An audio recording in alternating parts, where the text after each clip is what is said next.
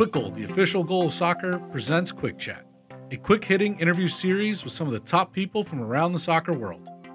We discover how coaches got to their position and advice they give to a younger self. Welcome to Quick Chat.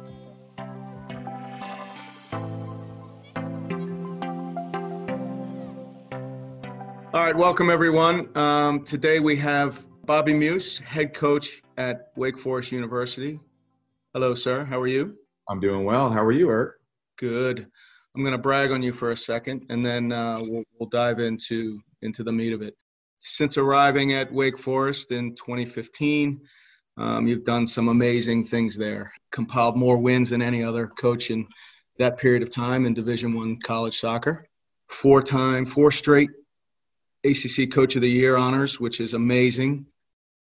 Taking his teams to uh, multiple conference titles in 2016 and 2017, and is a perennial competitor in the uh, NCAA tournament with quarterfinal appearances, semifinal appearances, final appearances um, in every single year you've been there. So, congratulations on the job well done. I'm sure there is much more to come.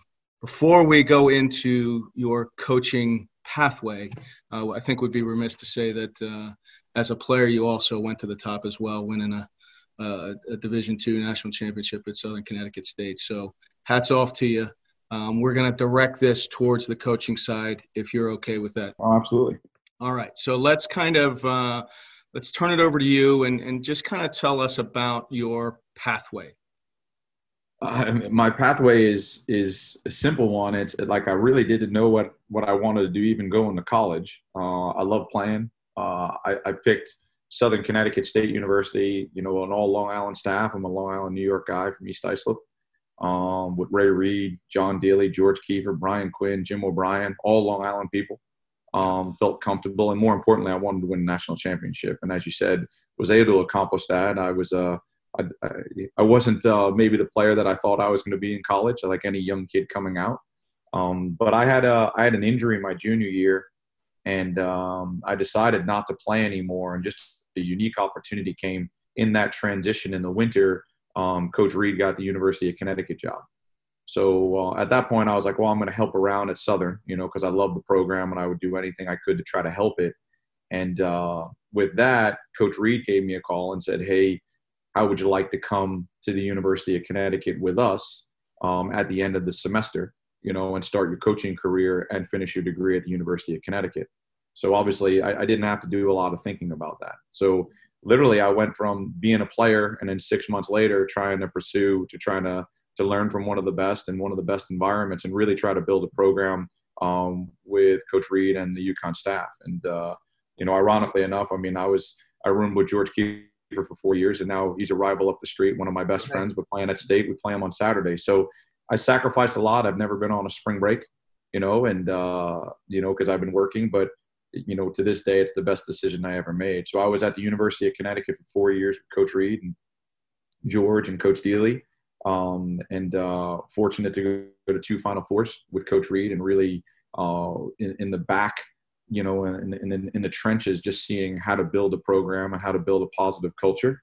And then, uh, you know, that that last year, Coach Vidovich at Wake Forest gave me a call and had an opportunity and an opening here at Wake Forest. So I came – to be Coach Vidovich's assistant. I was here for six years. Mm-hmm. Uh, my last year in 06, we went to the program's first ever College Cup in St. Louis. Um, and, uh, you know, after that season, I got a call from the University of Denver and they wanted to rebuild the program and never been to Denver. You know, never, I flew through it a bunch of times recruiting, but never been to the university. And what they wanted to do is they wanted to build a, you know, a, a really good competitive national contender at University of Denver. And building stadiums and adding locker rooms and increasing recruiting budgets and you know really wanted to make a splash in college soccer and um, jumped at the opportunity was there for eight years. Um, you know I, I, learned a lot on the fly. I could tell you i don't know if i was ready to be a head coach but um, at that point you don't have a you don't have a choice. You have to survive. So uh, a little bit of a roller coaster where you just learn on the fly every day um, what it's like to be you know the differences between being an assistant coach and being a head coach are very different it's a very lonely world, I could tell you. Um, but yeah, we went to uh, in eight years. You know, we went to uh, the program's first, you know, Division One NCAA, cha- you know, tournament, uh, and we did that a few times. And then when the job opened here in 2015, Um, very fortunate to be considered, and and I've been back at Wake Forest ever since, and just trying to really continue the culture that was set before me, and trying to continue to get good players to want to play here and play the game that we feel is a is a real attractive brand, and just trying to continue uh, a really positive culture of winning. Coach, in terms of uh, how you got to where you are, has licensing been a big part of your pathway, or uh, have you kind of followed the traditional model of uh, your your D, your B, your C, your A? I don't know if I follow the traditional model uh, in terms of the time that it took me to do all those, um, with some other educational stops in between for sure. I know. Um, I, I, think way back, it's it's kind of funny. I um, I did my I did my earlier licenses when I was at the University of Connecticut, and I actually um, missed my Connecticut graduation. You know, the University of Connecticut graduation because I was doing the final weekend of my C license. So started my licenses early because I started my coaching career. Well, obviously when I was finishing my degree. Um, so then I was there. You know, uh, I came to Wake Forest probably my second or third year here as an assistant. I did my B um, out in California, and what an incredible experience and impactful experience it was. Um, I was with Sigi Schmid, and it was uh, just learning from one of the best, you know, coaches in American soccer history. Um, you know, I and, and it just built a relationship with Coach Schmidt there, and uh, that was an incredible opportunity for me. With that being said, is with the time that I put in recruiting and being on the road, and the time that it is now, you're starting to grow a family and then you become a head coach and you got even more time and more responsibility i procrastinated on doing my a. Um, i also looked at my coaching education of being around ray reid jay vidovich you know and some of the very best in, in terms of soccer minds and even the the short conversations that i've had with like coach Gansler when he calls and intimidates the garbage out of you just picking your brain about players when he was at sporting um, you know I, I felt like i i got off the phone one day i'm like coach I was talking to Jay. I'm like, I think I just did my A course with Coach Gansler in the last 30 minutes. And when he was asking me about, you know, uh, you know, about a player, I remember he called me about Michael Parkhurst, and he was like grilling me, and I was like, uh, Jay's, Jay's in the other room. You can talk to him. I was intimidated.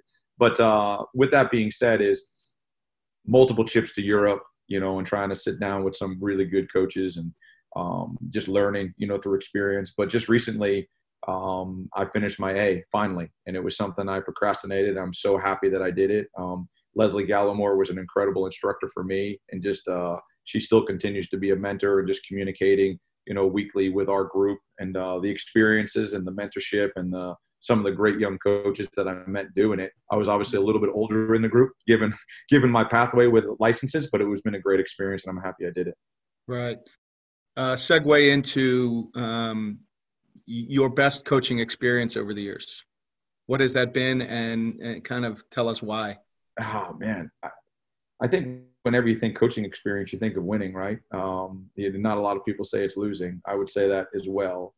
Um, there, there's a couple. I, I, mean, how do you categorize it? I mean, selfishly, you want to do it when you're leading a program. Mm-hmm. Um, I, I, think the 2000, the the 2016 season. Uh, where we went on the road in the middle of the year and, and lost a hard fought game to Clemson 1 0. And I remember in the locker room, Ian Harkes came in and, and he goes, This, if we play like that, you know, we're, we're, we're, we're going to do great things this season. And um, we went on to the ACC final uh, where we beat Clemson 3 1 again in the final in Charleston. And I just remember just holding the trophy in the locker room by myself. And I said, Holy cow right? Wake Forest hasn't won one of these in over 25 years with some great programs and some great teams. And this is something, you know, no one's ever going to be able to take away from the program, from these players, from the staff. Uh, I, I, would think that just being on the, I believe the ACC championship is the pinnacle of college soccer. I know most people would say the NCAA championship, but the team that you have to beat to win an ACC championship, as you know very well, Eric, is incredible, right? Um, and uh, I would probably have to put that at you know as one of the best coaching memories so far. Right. On the flip side, worst. Ha. Has to be the national final that same year. yeah. you know, uh, you're you're sitting there and it's uh, you played a really good you know Stanford team at zero zero. You have one of your players going up to take a penalty to win the national championship right? Uh, something again, no one could ever take away from you, no matter how bad of a coach you are the next 20 years, right? You still have a national championship uh, for the program, for the players, and uh, to go from being up a PK to actually losing two shooters later, that is because you just went from so high to so low so quick. Uh, that that is, and it's it's one of those. I'm not naive either. It's like to think, when are you ever going to be in that situation again? You know, it's so hard. Some people get to a college cup, never go back. Some people win a national championship, never go back. Um, you know, but that does motivate me to this day as well.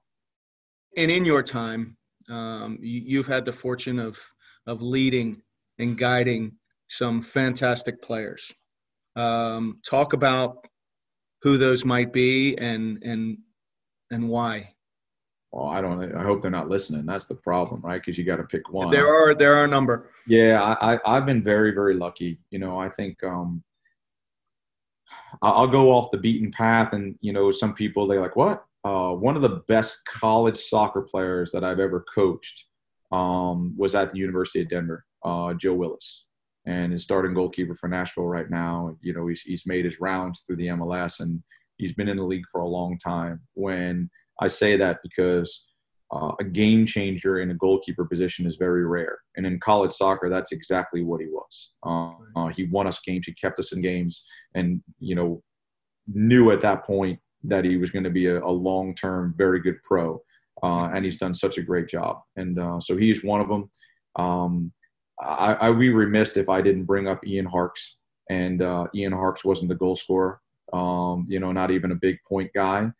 Uh, but what he did for us on a daily basis, you know, in the locker room, on the field, the way he trains, he brought a professional mentality that I've never seen before on a daily basis. I remember he was out with a little bit of a, a, a quad or a hamstring for about a week, and training was just different.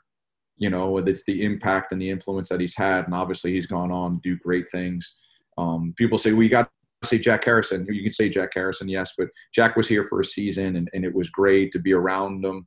Um, but I'm more talking about like the the in the locker room and what Ian Harkes did, you know, and just the the complete player that he was uh, was incredible, you know. And and I, I uh, so there's a couple for you, I would say. Um, you know, Jack obviously just from a talent perspective, incredible the way he brought he worked his butt off every day.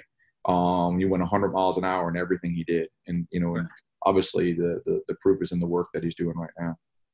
Um, along the way, you've uh, obviously um, used a lot of uh, equipment in delivering your coaching message. Yeah. Um, what are some of the things that stood out for you in terms of uh, how you could get your message across? Uh, could be as simple as as cones, uh, poles, dummies, anything like that. Has there been any one thing that has come along the way that has kind of said, "Hey, this is uh, this is essential in what I do."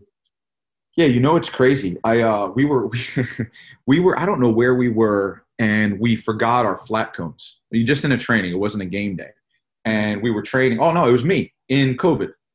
Um, so I was doing a couple of trainings just to try to stay active in the community and just for myself to be out on the field, right, with a couple of young players. And um, I only had regular cones, which is still great. But the the the introduction of the flat cone when you're doing possession, and we play a lot of possession.